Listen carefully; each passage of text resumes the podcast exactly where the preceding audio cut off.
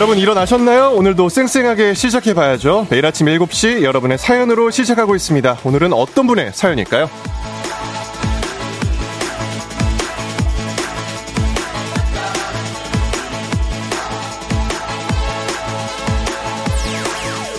김효준님, 쫑지와는 또 다른 매력으로 다가오는 제디 반가워요. 제가 어제 출근길에 신발을 짝짝이로 신고 출근했지 뭐예요. 오늘은 정신 번쩍, 두 눈 번쩍 잘 지낼 수 있게 응원 부탁합니다.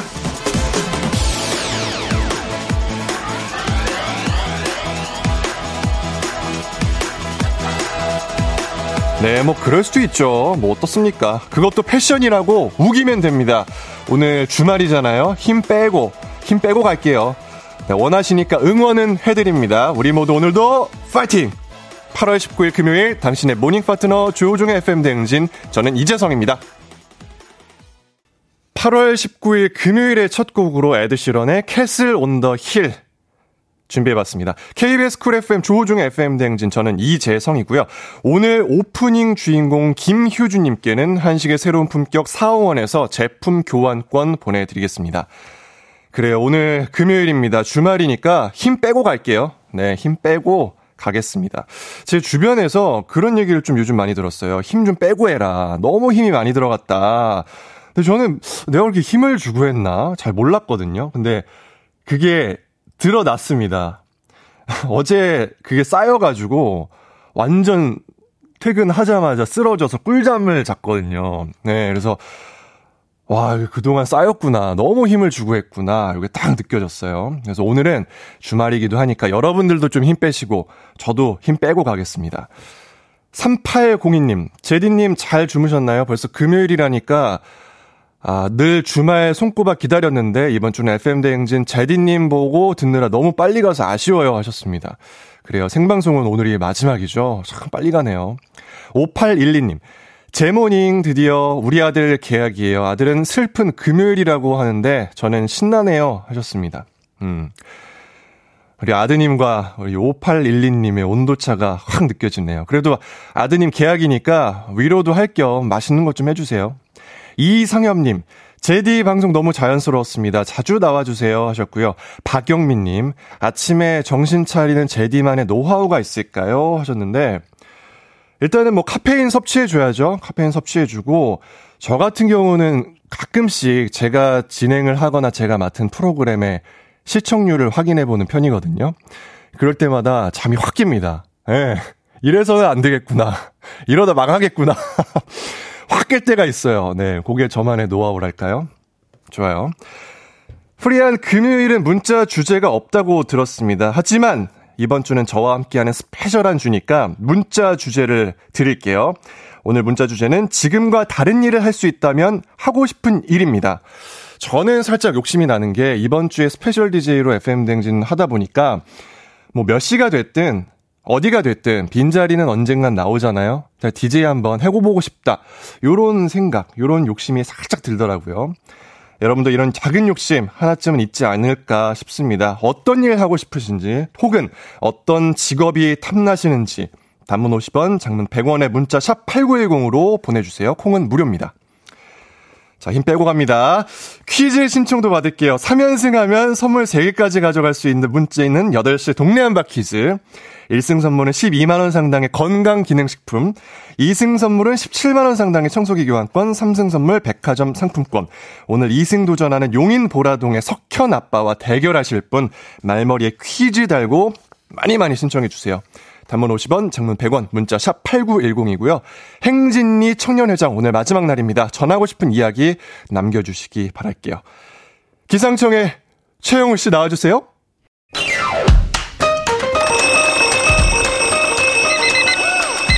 매일 아침을 깨우는 지독한 알람 대신 쫑디가 조우종을 울려드립니다. FM 대행진의 모닝콜 서비스 조우종 대신 이재성이에요.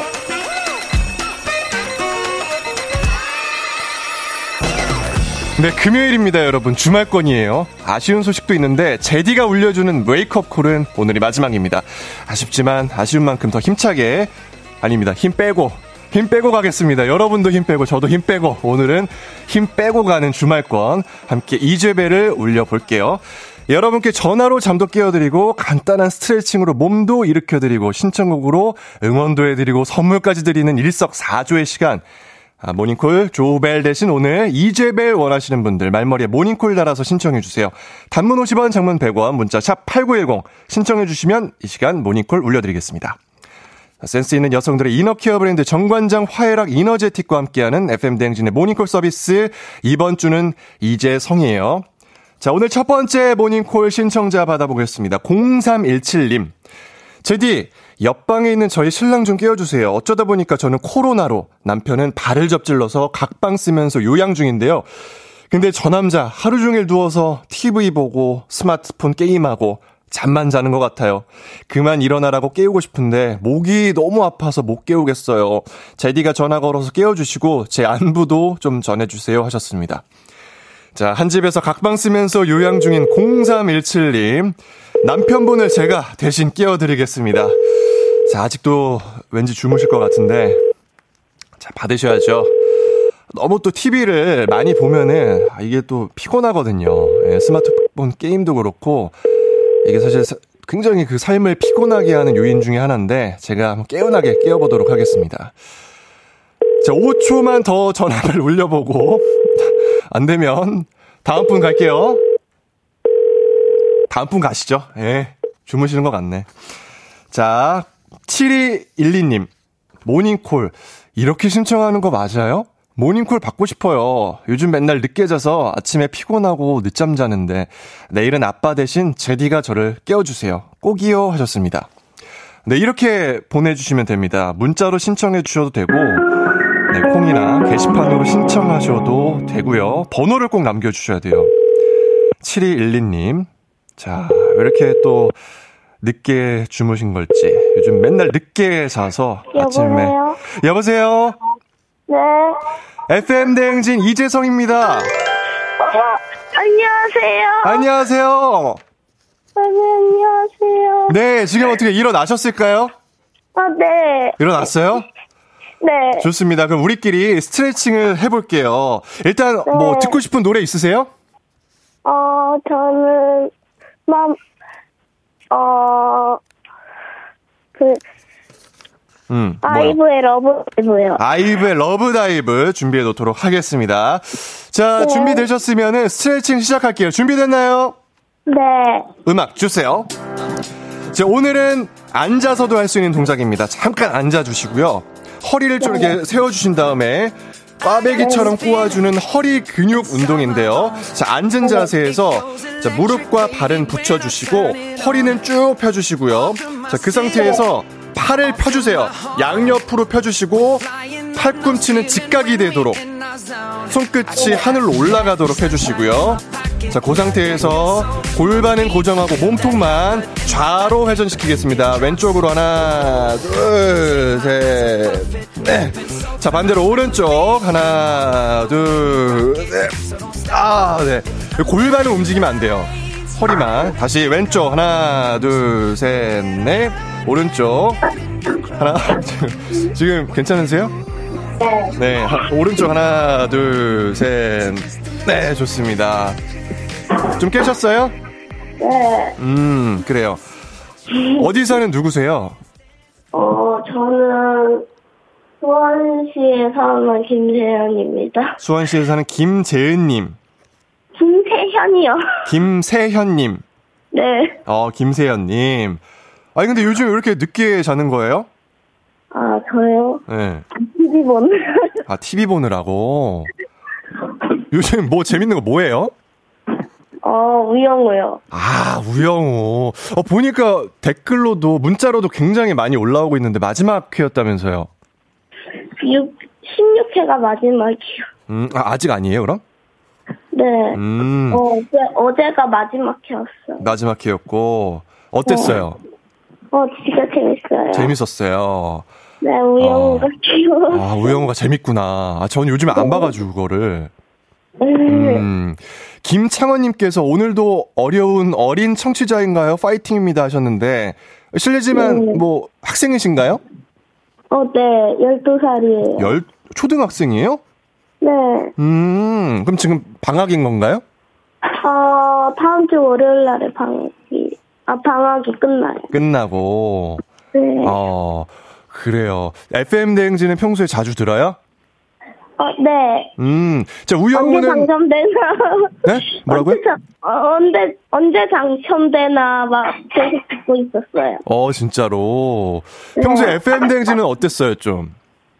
어, 진짜 재밌어요. 음, 재밌고. 이번 주에는 누가 진행하는지는 알고 있죠? 이재석 그 아나운서인가? 맞아요. 이재성 아나운서 매력 하나만 들어볼게요. 어, 멋있는 목소리? 고마워요. 그래도 짜내서 하나 해줬네. 감사합니다. 네. 강소희님께서, 우리 조카도 12살인데 방학 때 TV 보느라 늦게 일어나는 건 똑같네요. 귀여워라 하셨습니다. 자, 그래도 이제 계약하면은, 일주일 뒤에 계약하면 좀 일찍 자야겠죠? 네. 좋습니다. 앞으로 일찍 주무시고, 일찍 자고, 네. FM 댕진도 많이 많이 사랑해 주세요. 네, 자, 기합, 감사합니다. 기합 외치고 신청곡 들려 드릴게요. 자, 아자아자 하면 파이팅 가겠습니다. 아자아자! 파이팅! 오, 뭐야. 좋습니다. 어, 네. 커요. 아이브의 Love Dive 들려 드릴게요. 네.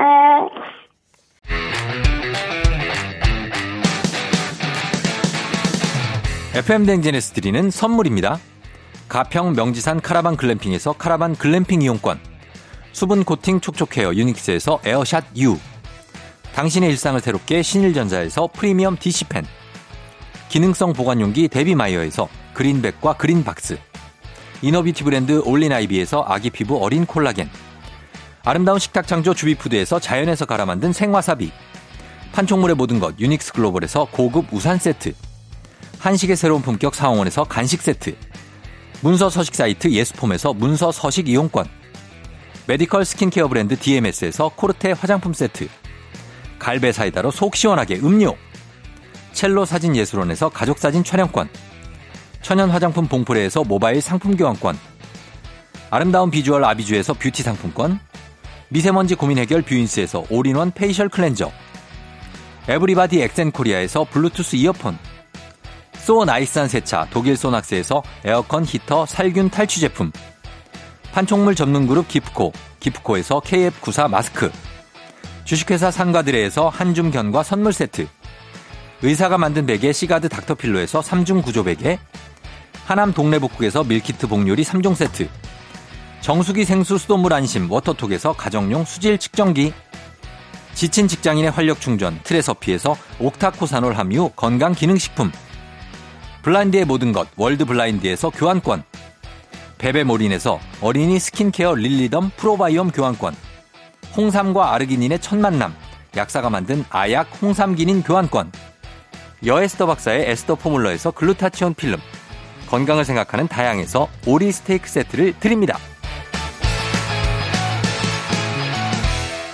조종 FM 댕진 저는 이재성이고요. 모닝콜 서비스 받고 싶은 분들은 문자 샵8910 단문 50원, 장문 100원으로 신청해 주시면 됩니다. 말머리에 모닝콜 이렇게 세 글자 달고 문자를 주시면 저희가 연락을 드릴게요. 자, 12살 초등학생의 샤우팅으로 힘차게 한번 시작을 해봤습니다. 힘 뺀다고 했는데, 와, 제대로 힘들어간 샤우팅. 네. 많은 분들께서 또 그 소리에 잠 깼다고, 네. 우지님께서 졸렸는데 파이팅 소리에 잠이 다 깼네요. 제디가 잠을 깨워주는 게 아니라 초등학생 친구가 깨워주네요 하셨습니다. 음. 김하선님께서 요즘 초등학생의 FM대행진 사랑을 느낄 수 있네요 하셨는데, 진짜 어제도 굉장히 어린 친구였고, 오늘도 또 초등학생, 어린 친구들도 굉장히 많이 듣고 있나 봐요. 감사합니다. 음. 자, 오늘 실시간 사연 소개를 해 드릴 텐데요. 주제가, 어, 이거 한번 해보고 싶다 였잖아요. 지금과 다른 일을 할 수 있다면 하고 싶은 일. 1095님께서 대통령 되고 싶다고, 어, 싹 다 갈아엎고 싶다고, 그래서 유산슬의 사랑의 재개발 신청한다, 이렇게 주셨고요. 박혜은님께서 먹방 유튜버가 되고 싶습니다. 안 그래도 많이 먹고 잘 먹는 음식인데, 그렇게 많이 먹을 거면 영상을 찍어서 올리지 그러냐고 주변 사람들이 얘기를 하거든요. 그 많은 식비는 유튜버 되면 다 충당이 되겠죠? 하셨어요. 저 사실 먹방을 왜 보지? 약간 먹방 유튜버 분들 보면 진짜 시종일관 드시잖아요. 근데 그걸 왜 보고 있지 했는데 우연히 어떤 그 채널을 보고 아, 이래서 보는구나. 약간 시간 가는 줄 모르고 홀린 듯이 그 막 면 치기하고 하는데 와, 진짜 맛있게 잘 드시는 분 계시더라고요. 이보미님께서 제디처럼 DJ 하고 싶어요. 예전에 세이땡땡에서 음악 방송을 하긴 했는데 2시간은 좀 그렇고 1시간이라도 쥐팍처럼 청취자들과 소통하면서 지내고 싶습니다. 하셨습니다. 근데 뭐 세이땡땡 그 굉장히 예전에 있었던 플랫폼이죠. 근데 요즘에도 그 개인적으로 하고 싶은 분들은 또 그런 플랫폼이 주변에 많이 있는 것 같더라고요. 라디오로 이렇게 할 수 있는. 0910님, 드라마 작가가 되고 싶어요. 제가 작가가 되면 주인공은 제디를 남주로 할 거예요. 너무 잘생겼어요. 0910님, 네, 저장해 두겠습니다. 0910. 연락 오면은 제가 받을게요. 네. 1825님께서 저는 배우 해보고 싶어요. 연기로 다른 인생들을 많이 살아볼 수 있잖아요. 너무 매력있어요. 하셨습니다. 제가 또 연기 해봤잖아요. 예, 그, 저기 모 프로그램 그 연애 참견에서 연기를 한번 해봤는데 쉽지 않아요. 예, 그때 제가 막 마마보이 연기를 했었는데 굉장히 찌질하고 여자친구 속여 먹고 뒤통수 치는 그런 역할이었는데 저랑 너무 다른 삶이다 보니까 그걸 따라하기가 좀 힘들더라고요. 네, 그래서 연기가 굉장히 어렵다. 광고 듣고 올게요. 89.1 KBS 쿨 FM 조우종의 FM 대행진 저는 아나운서 이재성이고요. 자, 아, 박지연님께서 잘생겼다는 말 정말 좋아하네요, 재성님. 네. 좋죠. 뭐, 나쁠 거 뭐 있어요. 감사합니다. 네. 힘 빼고 갑니다, 오늘. 자, 하루살이님께서 마마보이 잘 어울리시네요. 크크크 하셨습니다. 아, 잘 어울린다고요, 제가? 마마보이가? 너무 아닌데? 네. 김창원님. 와, 연기도 하셨군요. 근데 마마보이 이미지 잘 어울릴 것 같네요. 이렇게 많은 분들께서 잘 어울릴 것 같다고 이렇게 올려주시죠? 제가 마마보이라는 어떤 그 이미지가 좀 어울리나요? 네. 어쨌든 연기는 만만하지 않습니다. 찾아보진 마시고요. 저는 2부 행진이 단톡으로 돌아올게요.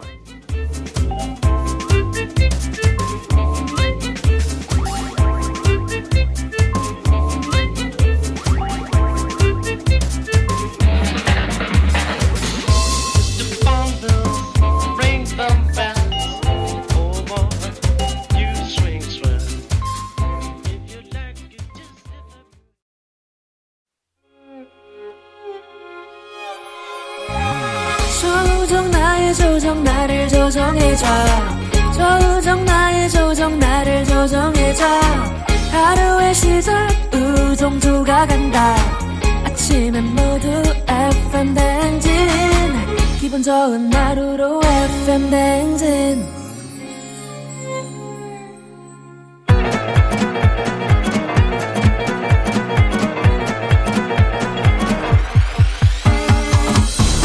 마이크 테스트입니다. 들리시죠? 행진리 이장님 대행 임시청년회장 재성입니다. 지금부터 행진리 주민 여러분들께 소식을 전해드립니다. 행진리 단톡 이유.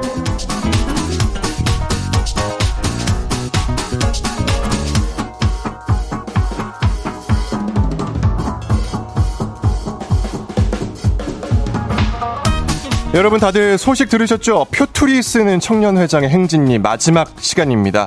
1701 주민은 이렇게 듣고 계신다는데요. 청년회장님의 제2외국어 충청도 사투리에 아침부터 웃고 가요.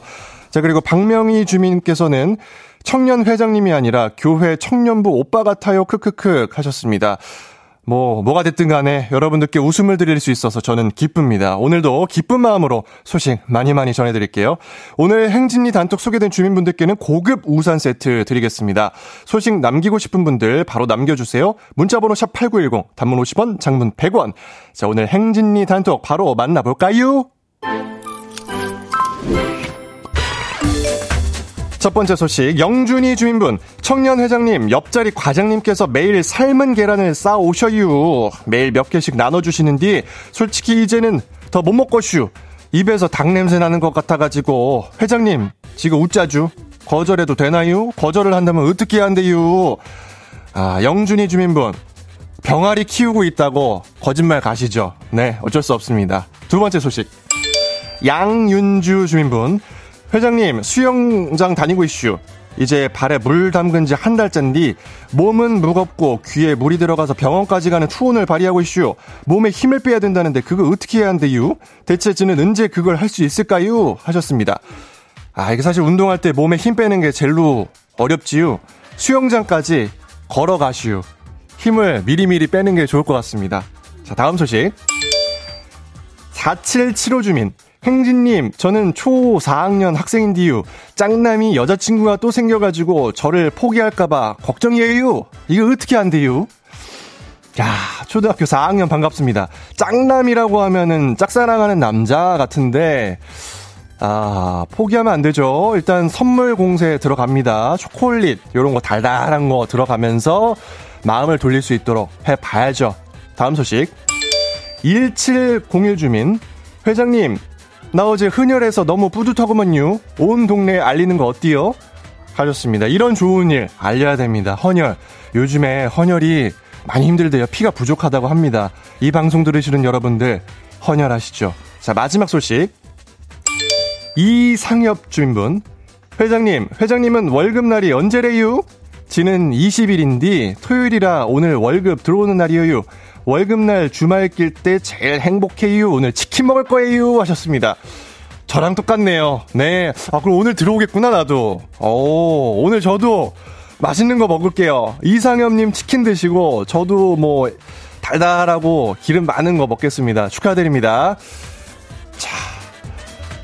오늘 소개된 행진리 가족들께 고급 우산 세트 선물 드리겠습니다. 아, 마지막 소식. 이사공호님. 자, 한 주 동안 청년 회장님 너무 고생 많았슈. 덕분에 한층 젊은이들이 대거 FM 대행진에 입성한 것 같아요. 목소리가 너무 멋진데 심야 라디오 DJ 꼭 했으면 좋겠슈. 어디에 계시든 늘 응원할게요. 하셨습니다. 감사합니다. 네. 젊은 층이 많이 들어온 거 맞죠? 초등학생들이 좀 많이 들어온 것 같은데. 네. 어쨌든, 뭐가 됐든 감사합니다. 유치원부터, 네. 7, 80대, 90대까지 다 한번 품어보도록 하겠습니다. 자, 다음 주에 이장님 돌아오십니다. 행진이 단통 매일 열려 있으니까 가족들에게 알려주고 싶은 정보나 소식 있으면 행진이 말머리 달아서 단문 50원 장문 100원 문자 샵 8910으로 보내주시면 되겠습니다. 동네 한바 퀴즈도 많이 신청해주세요. 일단 우리는 노래 듣고 올게요. 뉴진스의 Attention. 안윤성의 빅마우스 주는 아나운서 이재성입니다. 서울시가 만 3살 이전의 아이를 조부모나 가까운 친인척이 돌볼 경우 월 30만 원의 수당을 지급하겠다고 밝혔습니다. 육아 부담을 덜어서 출산을 장려하겠다는 취지인데요. 시행 전부터 부정 수당에 관한 우려가 나오고 있습니다. 자세한 소식 누가 전해 주시죠? 그것을 알고 싶냐의 김상중 하입니다. 서울시가 내년부터 할머니, 할아버지를 포함해 아이를 돌봐주는 사촌 이내의 친인척에게 매달 수당을 지급하겠다고 밝혔습니다. 대상은 36개월 이하 영아를 둔 기준 중위소득 150% 이하 가구로 최대 1년까지 지원 가능합니다. 자, 수당이 어느 정도 될까요?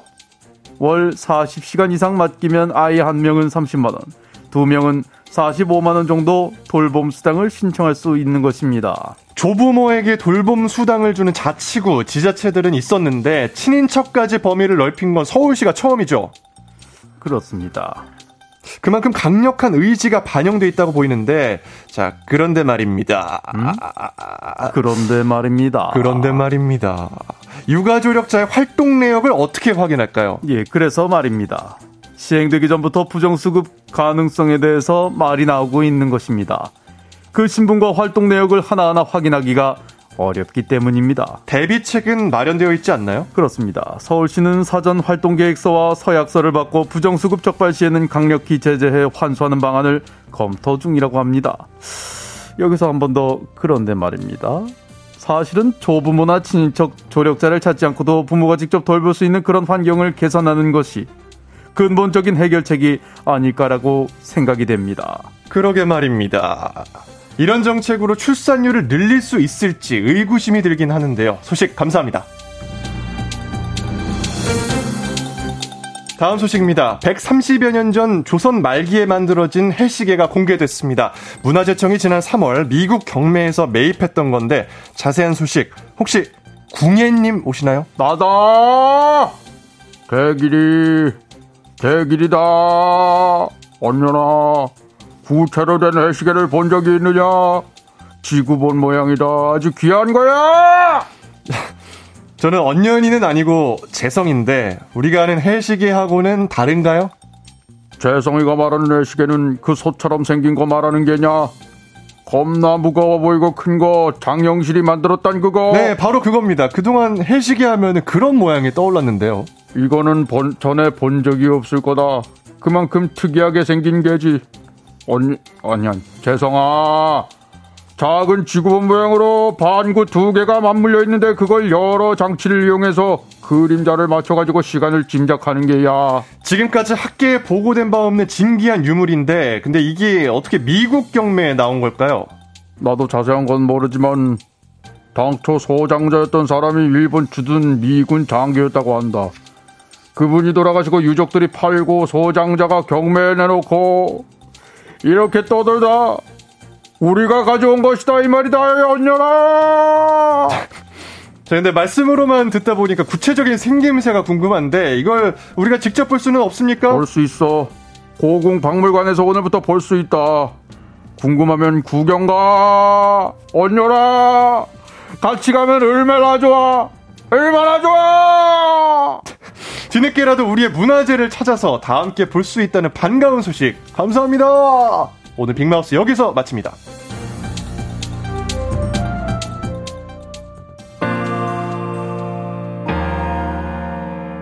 다비치의 사랑아 멈춰라 함께 하시죠. 시간아 멈춰라 함께 하시죠. 조종의 FM 대행진 저는 이재성입니다. 5811님 재성아 뭘 멈춘다고 사랑을 멈춰 대길이 버전으로 부탁드린다고. 네, 제가 사랑아 멈춰라라고 했나요? 네, 시간아 멈춰라인데 마음속에 있는 마음의 소리가 나왔나 봅니다. 2762님께서 사랑아 멈춰라 좋네요. 다 사라져라 이 커플들아 크크크크 하셨습니다. 조경원님 김은국 아저씨의 시버러버 이후로 잠깐만 아 그 정도예요? 아니 뭐 사랑아 멈춰라는 그래도 말이라도 되지. 8624님, 제디의 매력은 1% 부족한 듯한 풋풋함. 그래도 이젠 잘 하시는 듯. 그런데 끝이네요. 내년을 기대해야 하나요? 남은 날 청취 꼭 하겠습니다. 하셨습니다. 이 생방은 오늘까지지만 그래도 일요일까지 저와 함께 하실 수 있으니까 함께 해주시고요. 또 다음 주 월요일부터 우리 어, 터줏대감 조우종 DJ가 돌아오니까 기대 많이 해주세요. 좋은 곳 갔다 왔으면 좋겠는데, 지금 보니까 집에만 있었던 것 같아요. 에. 예. 1095님, 재성 아나, 어제도 생생정보 잘 봤어요. 이번 주 생생정보 시청률 상승했죠? 2701님, 오늘 출근하기 너무너무 싫은 날이에요. 가면 일이 산더미 같을 것 같네요. 그리고 16일부터 사장님이 바뀌어서 더 출근이 싫어요. 하셨습니다. 오, 오, 보통은 이제 그 상사가 바뀌면 더 좋은 거 아닌가? 나만 그런가? 예, 네, 근데 2701님은 더 출근이 싫어. 아, 사, 바뀌어서 더 싫어진다. 음, 그래요. 뭐 그래도 출근해야죠. FM 댕진과 함께 하시면서 조금 아, 위로하시기 바라겠습니다. 박상현님, 내 창의력을 자극하는 동네 한박 퀴즈 오답 코너. 기다려집니다. 오늘도 하죠? 하셨는데요. 당연히 합니다. 오답 코너. 정답도 좀 보내주시고요. 네, 너무 또 오답만 보내면 안 되니까 정답 보내주시고 오답도 많이 많이 참여해주세요. 자, 오늘 힘 빼고 갑니다. 광고 듣고 올게요.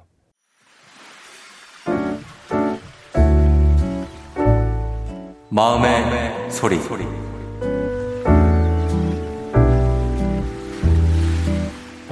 저희 상사한테 하고 싶고요. 점심값이랑 커피값이 저희 이제 회사에서 제공을 하는데 저희가 먹고 싶은 거를 이제 종목을 정해서 먹긴 하는데 이제 13,000원 이렇게 제한이 있거든요.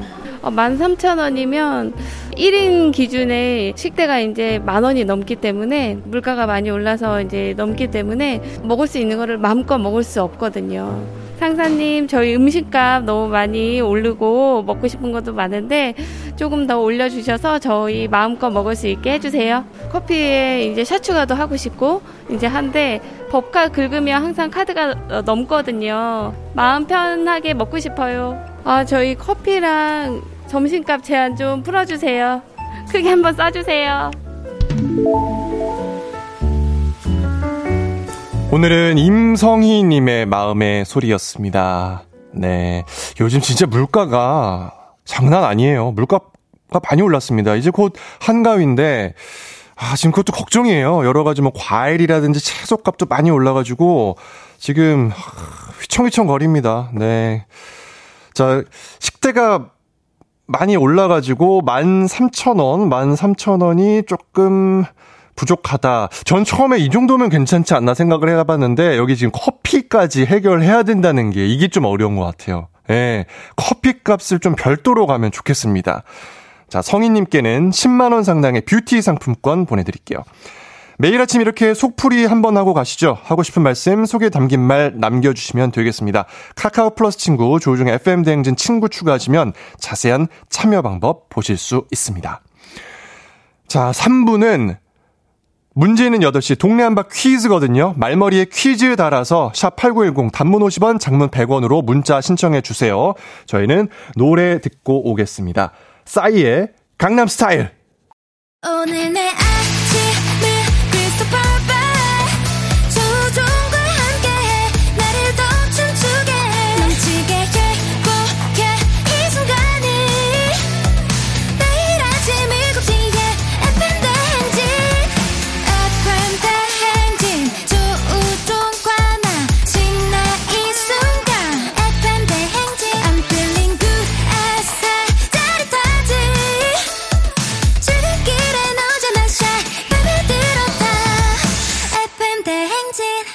조종의 FM 냉진.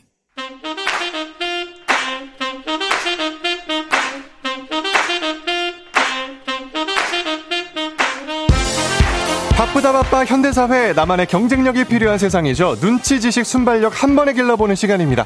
경쟁이 꼽히는 동네 배틀 문제 있는 8시 동네 한바 퀴즈.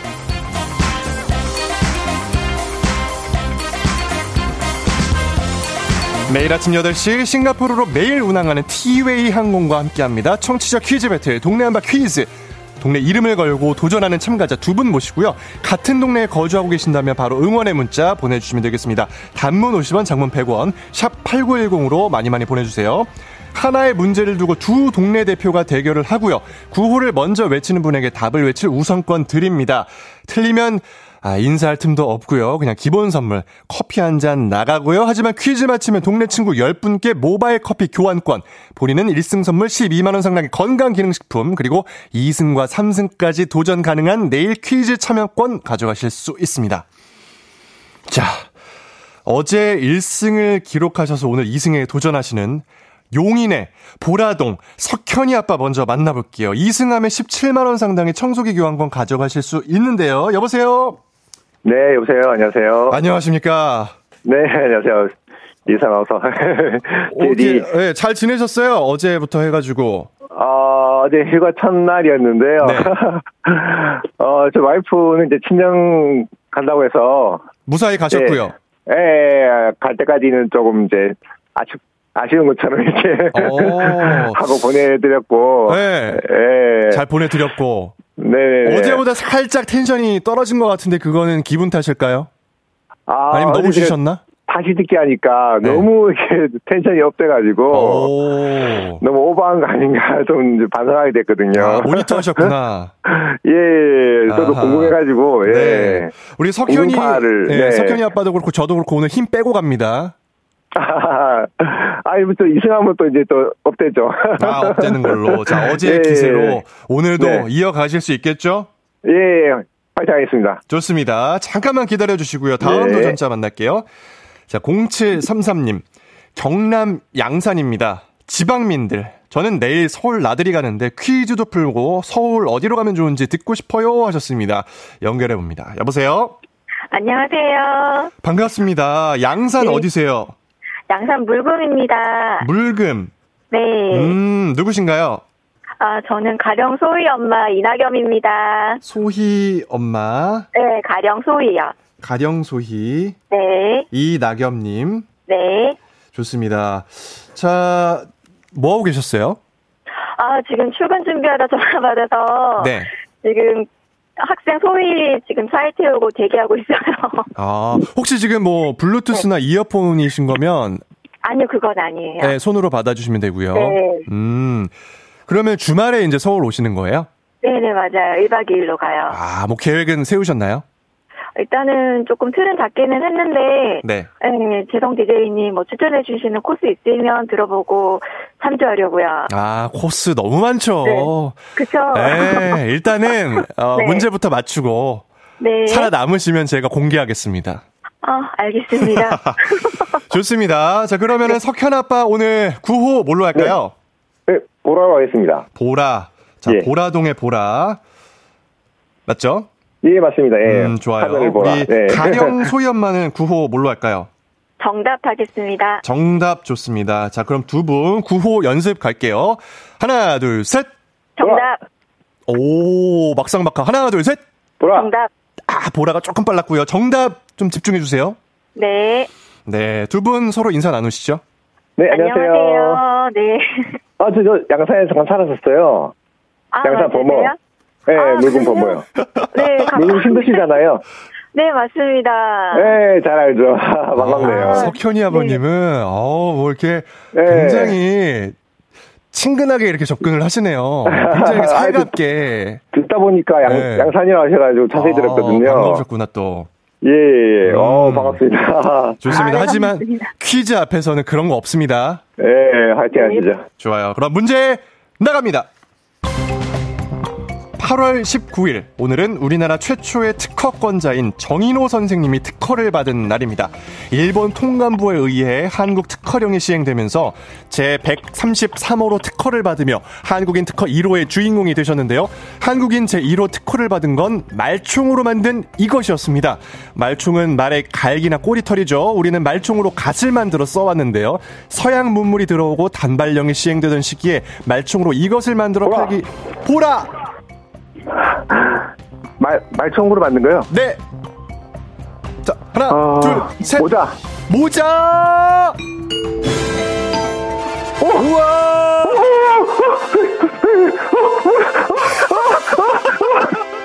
축하드립니다. 와, 감사합니다.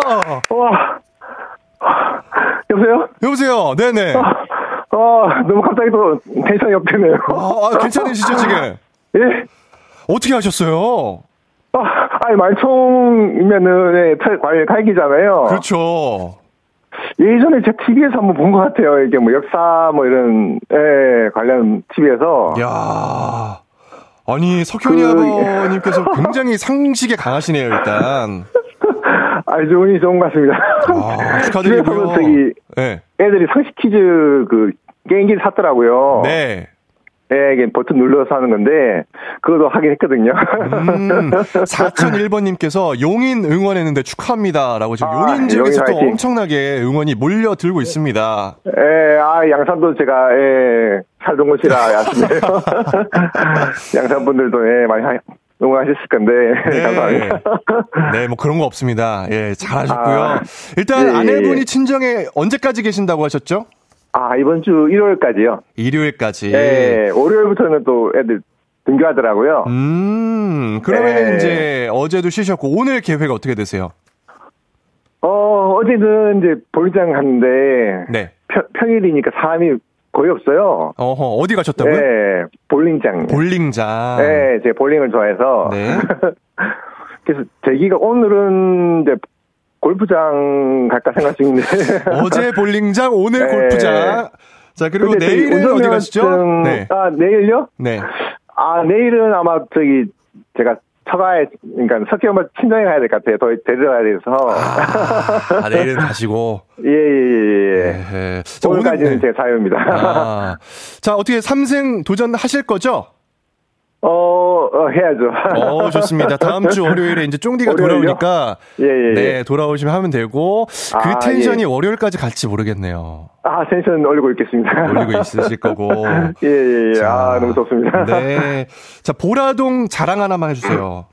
보라동요? 네. 어, 여기가 조금 이제 새로운 이제 마을이에요. 네. 도심에서. 예, 아파트도 많고, 음흠. 산도 있고, 공기가 참 좋더라고요. 제가 살아보니까요. 네, 검색해보니까 한국 민속촌이 거기 있더라고요. 아, 맞아요, 맞아요. 예, 예. 제일 중요한 건데.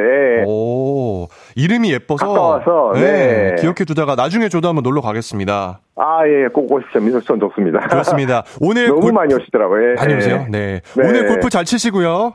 아, 예, 예, 알겠습니다. 네, 그러면은 삼승 도전 파이팅 하시고 저희는 다음에 또 만나도록 하겠습니다. 오늘 감사합니다. 네. 아, 예. 감사합니다. 안녕히 계세요. 축하드립니다. 네. 자, 축하드리고 청취자 문제 풀어봐야겠죠.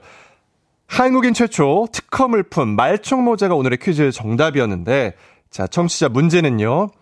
이 모자가 유행하게 된 건 단발령이 내려지면서부터입니다. 단발령이 내려지기 전에 남자들은 주로 이 머리 모양을 했는데요. 머리카락을 올려 빗어서 정수리 위에서 틀어 감아맨 머리 모양. 이것은 무엇일까요? 보기 드립니다. 1번 상투, 2번 쑥대머리, 그리고 3번 다운펌. 아이고, 제가 자주 하는 건데. 자, 정답 보내실 곳은 짧은 건 50원, 긴 건 100원, 문자 샵 8910이고요. 콩은 무료입니다. 정답자 20분께 모바일 커피 교환권 보내드릴게요. 자, 오늘도 재밌는 오답 보내주신 분, 한 분께 복 요리 교환권 보내드립니다. 노래 듣는 동안 정답 많이 많이 보내주세요. 저희는 WS501의 내 머리가 나빠서 듣고 옵니다. 조종의 FM 대행진 저는 이재성이고요. 정답 맞힌 분들 20분께 모바일 커피 교환권, 베스트 오답자 한 분께는 복 요리 교환권 쏩니다. 조종 FM 대행진 홈페이지 선곡표에서 명단 확인해 주시고요. 오늘 청취자 퀴즈 정답은 1번 상투였습니다. 아, 상투 정말 많은 분들께서 정답 보내주셨는데 역시나 오답이 또 하이라이트죠. 오답 많이 보내주셨습니다. 오답 볼게요. 4015님, 고깔 모자. 박, 방경희님, 샤기컷. 아, 요 샤기컷은 제가 이제 중고등학교 때 인기를 가장 했던 스타일이거든요. 요거 하려면 일단 샤기컷으로 잘라야 되고, 왁스를 이렇게, 이렇게 구기듯이, 이거 이해, 그러니까 이해하시는 남자분들 많을 거예요. 구기듯이 구겨줘야 됩니다, 머리를. 자, 샤기컷 좋고, 수원한 시방님께서 미스터2, 7249, 소갈머리, 황봉의님, 투블럭, 박상현님, 앞머리는 핑클파마. 앞머리는 핑클파마. 자, 한윤주님, 시스루 bang, 5891님, 4번 버르장머리, 강지은님, nobody nobody but you. 오. 자, nobody but you까지 봤고요. 6322님께서 핫도그 먹으러 가지 두물머리, 5442님께서 승질머리, 이건우님께서 악성곱슬, 오, 괜찮다. 악성곱슬.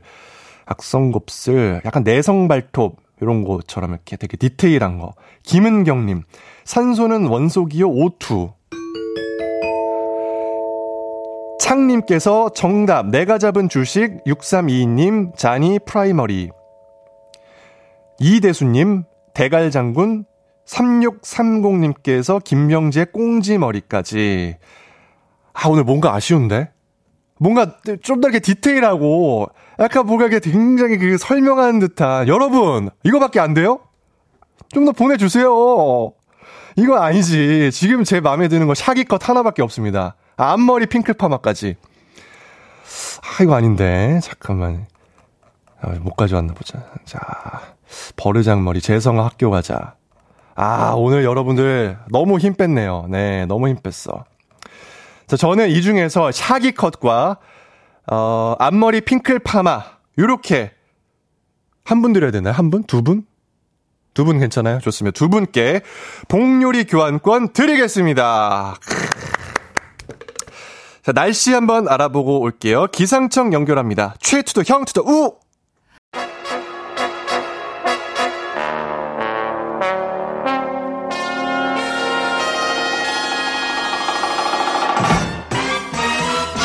간추린 모닝 뉴스 범블리 KBS 김준범 기자와 함께합니다. 안녕하세요.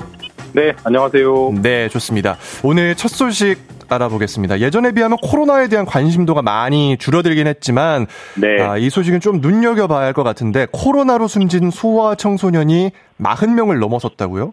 예, 좀 안타깝고 좀 걱정스러운 소식이고요. 어제도 사실 이제 그 19살 미만 소아 청소년 중에 코로나19 사망자가 나왔는데 네. 그 소아 청소년은 사실 뭐 코로나로 사망했다는 뉴스를 별로 보신 기억은 없을 겁니다. 네, 근데 없어요. 지난해 11월에 첫 사례가 나왔고요. 네. 차곡차곡 늘어서 벌써 어제까지 44명, 44명의 어린이들이 코로나로 사망을 했고 음. 그 중에 29명, 한 3분의 2 정도가, 어, 만 9살 이하, 10살이 안 된 더 어린 어린이들이었습니다. 물론 네. 여전히 아직도 상대적으로 이제 사망자는 고령자층이 훨씬 비중은 많긴 합니다만, 어, 44명이라는 숫자 결코 적지 않거든요. 네. 어린이들 사망도 생각보다 많다. 이 점이 음. 좀 걱정을 주고 있습니다. 네, 여러모로 걱정스러운 부분인데 보통 기저질환이 있는 경우에 코로나 확진되면 사망하는 경우 많았잖아요. 근데 예. 어린이들도 그랬나요? 어린이들은 좀 다릅니다. 그러니까 어린이 사망자 44명 중을 분석해 보니까 절반 이상이 기저질환이 전혀 없는데 코로나에 걸려서 사망을 했어요. 그러니까 쉽게 말해서 건강했던 아이가 전혀 아프지 않다가 코로나에 걸려서 갑자기 그랬다는 거기 때문에 사실 더더욱 좀 걱정되는 대목이고 특히 이제 10살 이하의 어린이들은 어디가 어떻게 아픈지 의사 표현이 완벽하지가 않잖아요. 네. 그러니까 아이가 코로나에 걸리면 더 유심히 지켜봐야 된다. 이걸 음. 좀알 수 있고요. 그 사망했던 어린이들의 증상은 거의 똑같습니다. 고열이 아주 오래 지속됐고 네. 뭐 경련을 하기도 했고 탈수 증상이 있었, 있었기 때문에 그런 유사한 증세가 보인다면 부모님들이 꼭 잘 챙겨보셔야 될 것 같습니다. 네. 그래요. 이런 증상이 나오면 유심히 보고 있다가 병원으로 무조건 가야겠죠. 더더욱 이제 또 다음 주부터 순차적으로 초중고가 개학을 하기 때문에 네. 개학을 하면 아무래도 접촉이 많아지니까 코로나 걸리는 어린이들이 더 많아질 테니 음. 이제 더 신경을 써야 되는 그런 상황이 아닌가 싶습니다. 네, 관심을 갖고 지켜봐야겠습니다. 자, 다음 소식인데요. 어제도 중국 경제가 침체되고 있어서 우리나라 경제에 상당한 악영향이 예상된다는 소식 전해 주셨는데, 네. 우리나라 수출 최대 효자 품목인 반도체 수출에도 빨간불 들어왔다고요. 이 해외에서 이제 그런 분석 결과가 나왔는데요. 한마디로 말하면 어, 반도체 업계가 앞으로 10년에서 20년 사이에 맞아보는 최악의 불황을 맞을 거다. 아하. 이런 분석이 나왔어요. 사실 코로나 19 때만 해도 이제 코로나 19 때 워낙 이제 재택근무 수요가 늘어나니까 재택근무를 하려면 노트북이나 뭐 태블릿 이런 전자제품이 많이 있어야 되잖아요. 네. 그래서 전자제품을 사려는 수요가 갑자기 늘어나서 반도체가 대호황이다. 네, 그래서 관련 기업 주가도 많이 급등하고 있었는데 반대로 이제 코로나가 끝나니까 그런 호황 수요는 끝났고 또 어제도 말씀드렸지만 전반적으로 뭐 중국 등등에서 경기가 좀 침체되는 분위기, 우리나라도 이미 나타나고 있습니다만 침체되는 분위기가 이어지면서 반도체도 앞으로 상당한 정도의 최악의 불황이 이어질 수 있다. 이런 분석이 나오고 있어서 좀 걱정스러운 대목입니다. 음, 알겠습니다. 뭐 다음 소식 볼 텐데요. 최근 뭐 이런 논란과 소문이 많이 돌아다니고 기사로도 나오고 있더라고요. 휴대전화를 충전하면서 통화하면 감전사할 수 있다. 이게 정말 그런가요? 저도 이거 카톡으로 소위 말해서 받은 글로 받아봤는데 네. 실제로 이런 얘기가 많이 있어요. 그러니까 휴대전화를 충전하면서 그러니까 충전기에 꽂아놓고 그때 전화가 울린다고 전화를 받으면 감전살 수 있다. 그러면서 근- 근거가 나와요. 근거에 실제로 해외에서 그런 일들이 일어났다라는 해외 언론 보도들을 인용하면서 나오기는 하는데요. 네.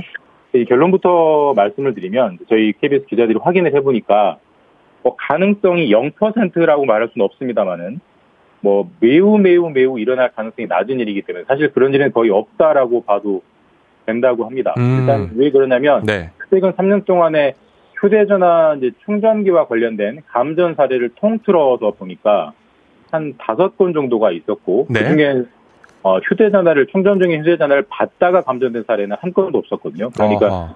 어, 휴대전화 충전을 통- 충전하면서 통화할 때 감전 자체라는 신고가 없었기 때문에 감전 사망까지 가기에는 뭐 더더욱 매우 확률이 낮다 이렇게 봐도 무방할 것 같습니다. 음, 그럼 어떤 경우에 그런 감전 사고가 났던 거죠? 그러니까 지금까지 이제 났던 사고들의 유형을 분석해 보면 대부분 이제 그 충전기를 비인증 제품을 쓰는 게 문제가 됐어요. 그러니까 비인증 제품, 소위 말해서 값싼 제품을 쓰다가 거기는 아무래도 그그 누전 차단 장치가 좀 미약하기 때문에 네. 그렇게 감전되긴 했었는데 설사 감전이 된다고 해도 그 충전기의 전압이 한 5볼트 정도밖에 안 돼요. 그래서 우리가 30볼트 미만인 경우는 뭐 설사 감전이 돼도 아무 문제가 없다는 안전 전압으로 분류하고 있기 때문에 사실 충전기로 뭔가 사고가 나서 감전 사망 혹은 감전으로 인한 심각한 부상이 있을 일은 거의 없다 이렇게 안심해도 될 것 같습니다. 네. 자, 다음 뉴스 짧게 보겠습니다. 어제 플레이그라운드에서 저, 저희가 다뤘는데, 아, 아직 우리에게 좀 낯선 종목이죠. 해외에서 여자 축구 인기가 치솟고 있다고요? 사실 뭐 이번에 이제 여자 유로 2022 그, 그 여자 축구 유럽 그 국가 대항전이 열렸는데 네. 단적으로 잉글랜드랑 독일이 결승에서 만났는데 관중이요 8만 7천 명이 모였어요. 오. 남자 축구 경기가 1964년에 그 최대 한 8만 명 정도의 관중 기록이 있었는데 네. 그- 그걸 깼습니다. 야. 그만큼 이제 여성 축구도 뭐 워낙 재밌고 사람들이 많이 본다라는 많이 본다라는 인식을 새로 심어줬고 지금 스포츠 분석 업체에 내놓는 분석을 보면은 한 네. 10년 뒤에는 여자 축구 시장도 지금보다 6배 규모로 아하. 커질 거다. 앞으로도 네. 여자 축구가 꽤 재밌는 스포츠가. 될 것 같습니다. 관심 갖고 지켜보겠습니다. 지금까지 김준범 기자였습니다. 감사합니다. 네, 주말 잘 보내십시오. 네. 오늘 4부는 닥터 패밀리입니다. 피부과 김홍석 선생님과 만날게요. 잠시만요.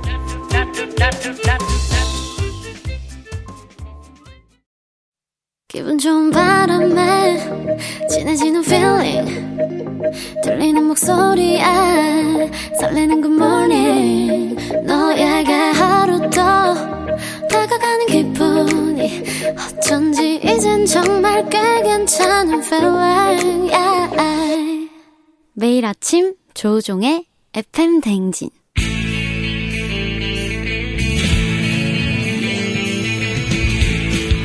살아가면서 사자 들어가는 가족은 꼭 필요하다고 하죠. 의사, 판사, 변호사. 다른 건 없어도 우리에게 의사는 있습니다. FM 댕진 의사 가족 닥터 패밀리.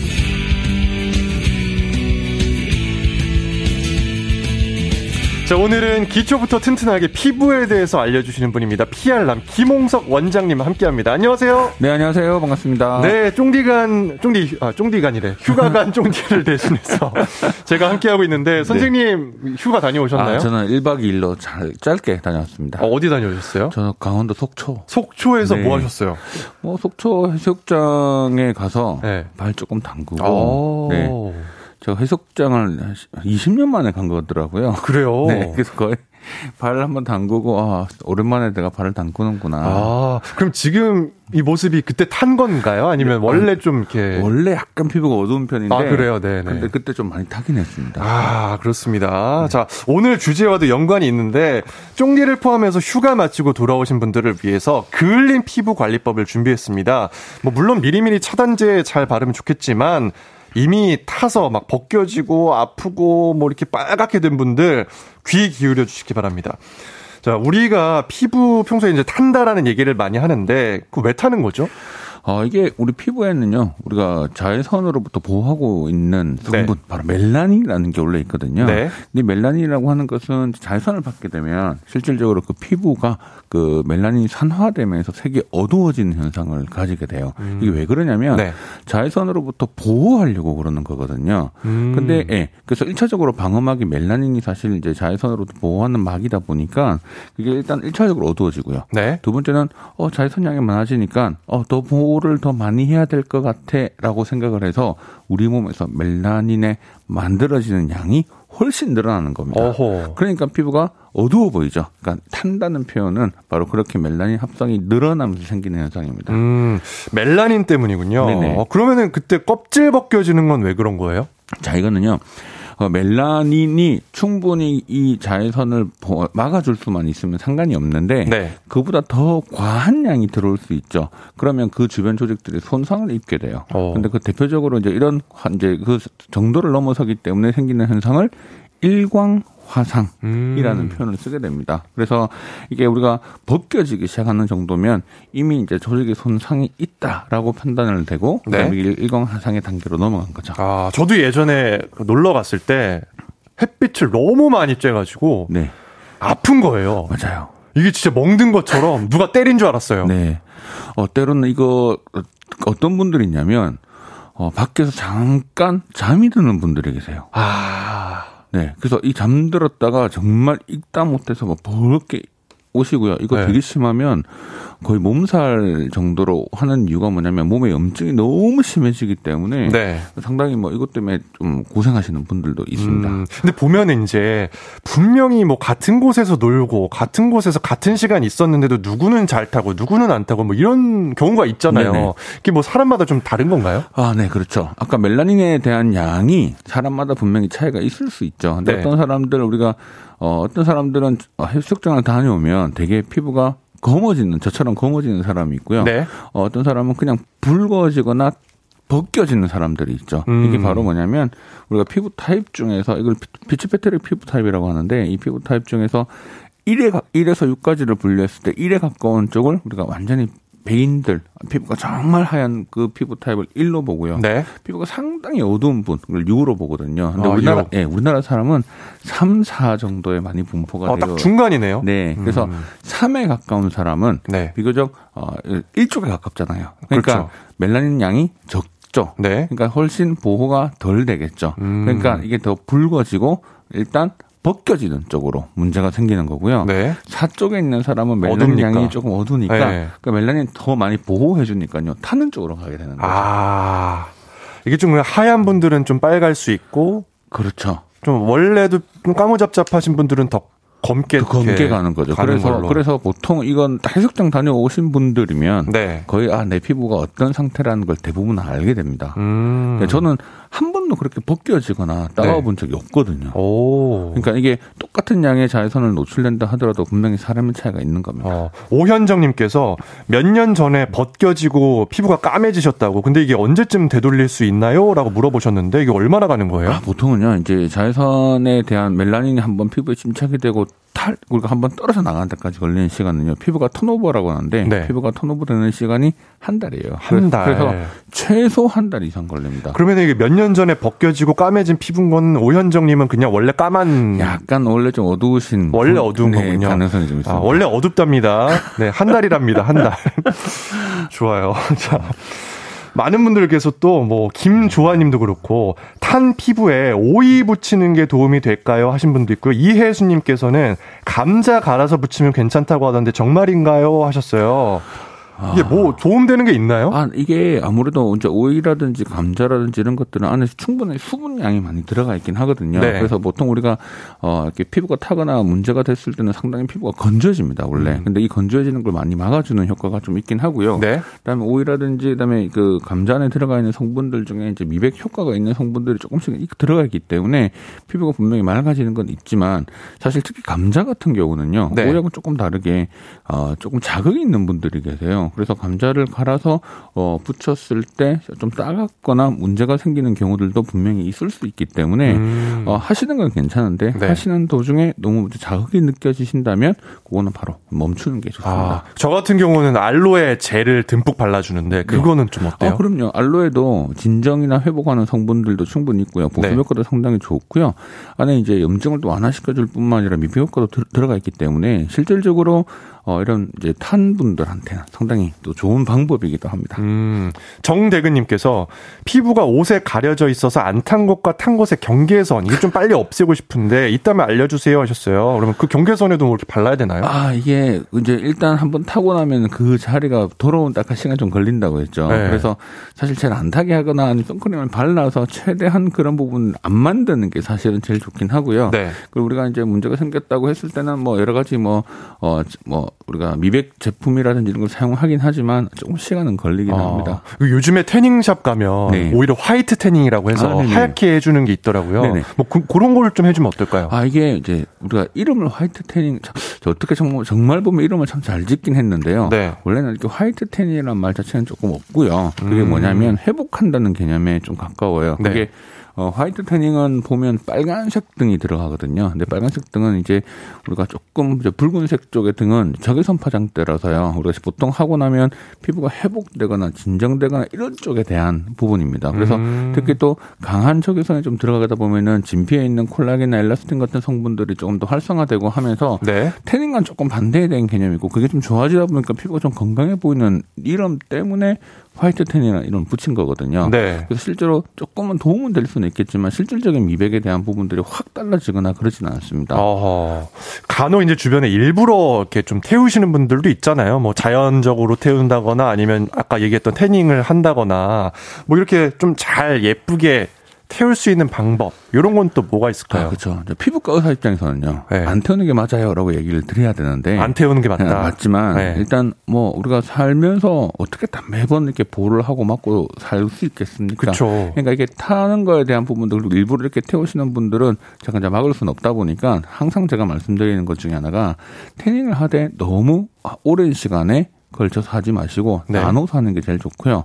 하고 난 뒤에는 반드시 보습을 해주셔야 됩니다. 이게 음. 피부가 상당히 많이 약해지고 상당히 많이 이제 장벽도 손상이 되기 때문에 네. 보습이 안 되고 나면 훨씬 더 피부에 대한 문제가 많이 생기거든요. 그래서 어. 이 대부분 이제 그냥 태닝이 마치 하고 나면은 되게 고- 어, 조금 이제 건강해 보이는 느낌, 구릿빛. 예, 구릿빛처럼 네. 건강해 보이는 느낌이 있긴 하지만 네. 그게 이제 자칫 잘못하면 피부 손상으로도 이어질 수 있기 때문에 보습 절대적으로 잊지 말아주셔야 되고요.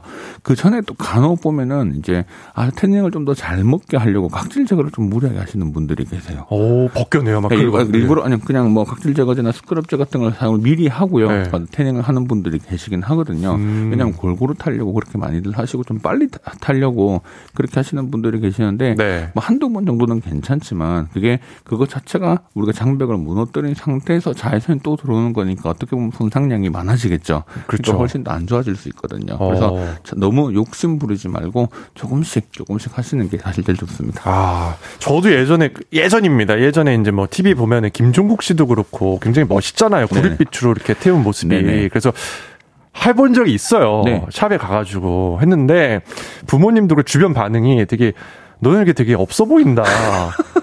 지금 그것도 이제 자신의 그 스타일에 좀 맞는 사람들이 네. 좀 이렇게 근육도 있고 네. 이렇게 어, 이렇게 원장님처럼 좀 이렇게 체구도 좀 있으시고 이런 분들이 좀 이렇게 구릿빛이면 멋있는데 또 사람에 따라서는 좀 아닌 경우도 있는 것 같더라고요. 네, 네. 자, 또 많은 질문들이 올라오고 있는데요. 김주환님께서 형광등에도 피부가 탄다고 들었습니다. 그러면 외출할 때 말고도 실내에 있을 때 선크림 바르는 게 좋을까요? 하셨어요. 아, 이거 정말 많이 여쭤보시는데요. 사실 형광등에 우리가 이 탈 정도가 되려면요. 거의 형광등을 한 5cm 정도 딱 붙여놓고요. 한 두세 시간 있으셔야 사실 탈까 말까 합니다. 네. 그러니까 지금 무슨 말이냐면 우리가 형광등은 천장에 높게 있고 실질적으로 거리가 많이 떨어져 있는 상태에서 오는 양이기 때문에 거의 뭐 저 형광등이 피부를 태운다는 정도는 일상생활에서는 거의 없다고 보시면 음, 되고요. 네. 그래서 굳이 실내에서 저까지 자외선 차단제를 바르는 것까지는 좀 필요가 없어 보입니다. 근데 그런데 너무 강한 강한 빛이 있는 분, 곳들이 있어요. 뭐 예를 들어서 야구장 같은데 아, 그 조명. 예, 조명 엄청 강한 세잖아요. 그렇죠. 그런 야구장 같은 조명 우리가 뭐 배 탈 일 없지만 오징어 잡이 배 음. 예, 이런 강한 빛이 있는 곳은 네. 그것 자체가 워낙 또 워낙 강하다 보니까 네. 빛이 가시광선이 워낙 강하지만 그것 자체가 또 피부를 태우거든요. 음. 그래서 그런 경우라면 자외선 차단제를 써주셔야 되지만 일상생활에서에 있는 형광등은 크게 문제가 되지 않습니다. 음, 제가 평소에 이제 귀가 빨갛다는 얘기를 좀 듣거든요. 네. 근데 생각을 해보니까 방송을 하잖아요. 네. 방송 조명을 받잖아요. 네. 그것도 굉장히 강해요. 그렇죠. 근데 이제 얼굴은 이렇게 뭐 이렇게 화장, 메이크업 같은 걸 하니까 음. 어느 정도 차단이 되는 것 같더라고요. 네. 근데 귀는 안 하니까 아, 귀만 약간 또 그럴 수 있죠. 빨개진 거예요. 네, 그럴 수 있습니다. 네. 그러니까 이게 방송에 나와 있는 빛의 양이 상당히 이제 TV 화면에 잘 나오게끔 하려면 네. 아무래도 강한 빛이 들어가야 되니까 아마 그런 부분들은 충분히 있을 수 있죠. 네. 그래서 여러분들 귀도 잘 발라주시기 바랍니다. 매주 다양한 분야의 의사 선생님들과 함께하는 닥터 패밀리. 오늘은 피알람 가, 김홍석 선생님과 함께 그을린 피부 관리법에 대해서 얘기 나누고 있는데요. 여러분들도 궁금하신 것 있다면 사연 보내주세요. 단문 50원, 장문 100원, 샵 8910 콩은 무료입니다. 보내주신 분들 중에 10분 추첨해서 선물 드릴게요. 자, 그럼 저희는 노래 듣고 오겠습니다. 태연의 해피. 조종 FM 대행진 저는 이재성이고요. 금요일 4부 닥터 패밀리입니다. 오늘은 피부과의 김홍석 선생님과 함께하고 있는데요. 와, 정말 많은 분들께서 질문 보내주고 계세요. 자, 한분 한 분 소개를 해드릴 텐데, 김선혜님께서 선크림이 독할 것 같아서 14개월 아가한테는 안 바르고 외출하는데요. 이거 선크림 꼭 발라줘야 할까요? 하셨어요. 아, 네. 무조건 발라주셔야 됩니다. 무조건. 네, 이게 왜 그러냐면요. 네. 우리가 평생, 우리가 만 18세 이전의 자외선 노출량이 평생의 3분의 2를 차지한다고 할 만큼 네. 실제로 그리고 그더 어릴수록 자외선량이 상당히 더 많습니다. 우리 오. 어릴 때 많이 뛰어다니잖아요. 그렇죠. 그래서 실제로 또 어린 애들의 피부는 상당히 약하고 그다음 음. 에 장벽이 좀 더 약하기 때문에 연약해서. 그렇죠. 그래서 음. 훨씬 더 자외선 차단제를 사용을 하지 않게 되면 네. 그런 취약한 부분들 때문에 훨씬 문제가 될 가능성이 있거든요. 그래서 어. 선크림을 보통 우리가 어 향후 우리 이제 1년 이후에 이제 애기들부터는 사용하게끔 하는데 아마 차단제 성분이 좀 걱정되신다고 하면 네. 무기자차 위주로 무기자차. 네, 무기자차라고 해서 막을 쳐서 반사를 시켜주는 그런 자외선 차단제가 있는데요. 네. 보통 우리가 일반적으로 가셔서 무기자차 주세요 하면 대부분 다 주세요? 아세요. 그게 이제 어. 워낙 민감성 피부라든지 네. 이런 성분들이 좀 걱정되시는 분들한테 많이 쓰는 자외선 차단제긴 한데 단점도 좀 있어요. 이거는 항상 안전해 보이지만 너무 백탁 우리가 좀 바르고 나는데 하얗게 뜨는 거 있죠. 네. 그게 증상이 조금 심해져서 어. 사실 조금 사용감은 떨어지는 면도 있긴 한데 아기들 같은 경우는 오히려 그런 걸 활용해서 아 피부에 잘 발려졌는지로 확인해 볼 수 있는 방법이기 음. 때문에 요즘에는 아기들한테는 무기자차를 많이 어. 권해드리고 있습니다. 뭐 애기들 같은 경우는 사회생활 하는 거 아니니까 네. 뭐 하얘져도 괜찮을 것 그렇죠. 같네요. 네. 무기자차를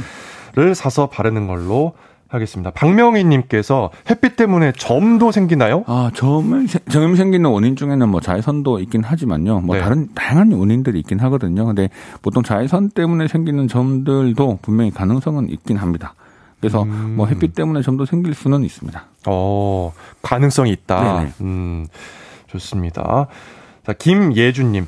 장마 때는 햇빛이 잘 안 보이잖아요. 그래도 선크림 꼭 발라야 될까요? 하셨어요. 아, 이게 자외선 A와 B 두 가지가 있는데요. 자외선 A는 구름에 있어도 상관없이 지- 지표면으로 떨어져요. 음. 근데 B 같은 경우는 좀 많이 차단되거든요. 네. 그래서 보통 한 70% 정도만 들어오는 걸로만 되어 있습니다. 그렇다 하더라도 구름을 구름을 통과해서 들어오는 자외선량이 우리가 온도로서 느끼지 못하고 직사광선이 아니니까 괜찮다고 생각하지만 실제로 들어오는 양이 한 70%라고 생각하시면 돼요. 그러면 오. 적은 양이 아니거든요, 이게. 네. 그래서 어, 실질적으로 한 여름철 이렇게 자외선 양이 높은 계절에는 어, 계절 어, 날씨와 상관없이 자외선 차단제를 사용을 해 주시는 게 좋습니다. 아, 장마에 도 날 흐려도 그럼요. 바르는 게 좋다. 네. 아, 알겠습니다. 이종윤님께서는 두피도 타나요? 뜨거운 데 있다 보면 머리가 따갑더라고요. 두피에 선크림 뭐 어떻게 발라야 되나요? 하셨어요. 아, 이게 두피 탑니다.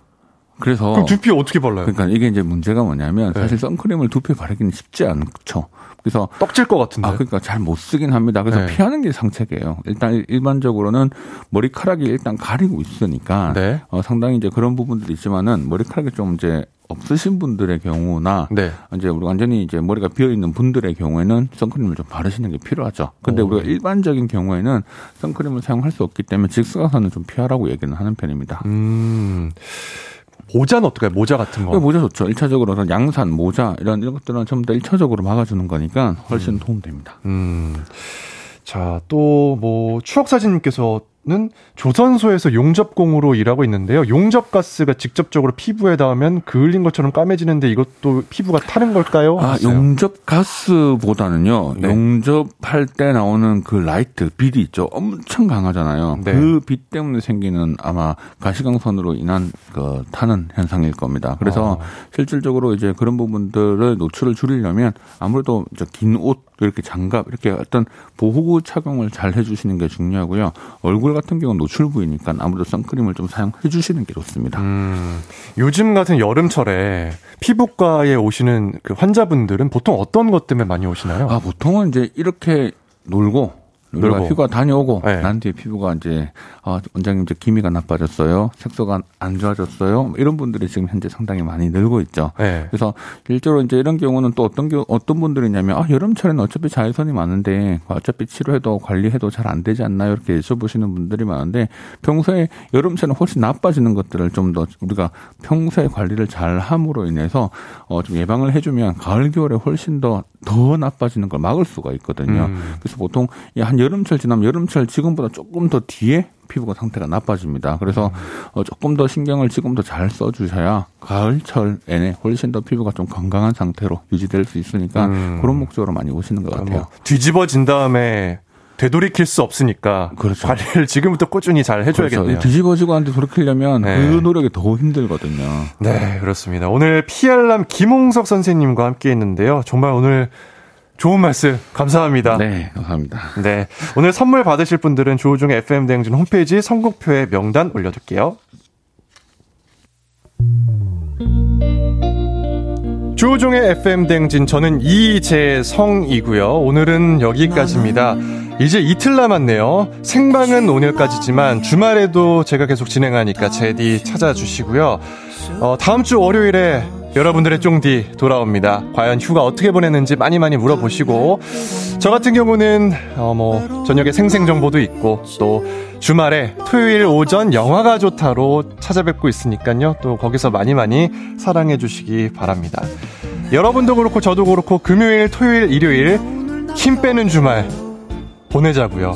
여러분 모두 힘 빼시고 오늘도 골든벨 울리는 하루 되시길 바라겠습니다. 잔나비의 주저하는 연인들을 위해 띄워드릴게요.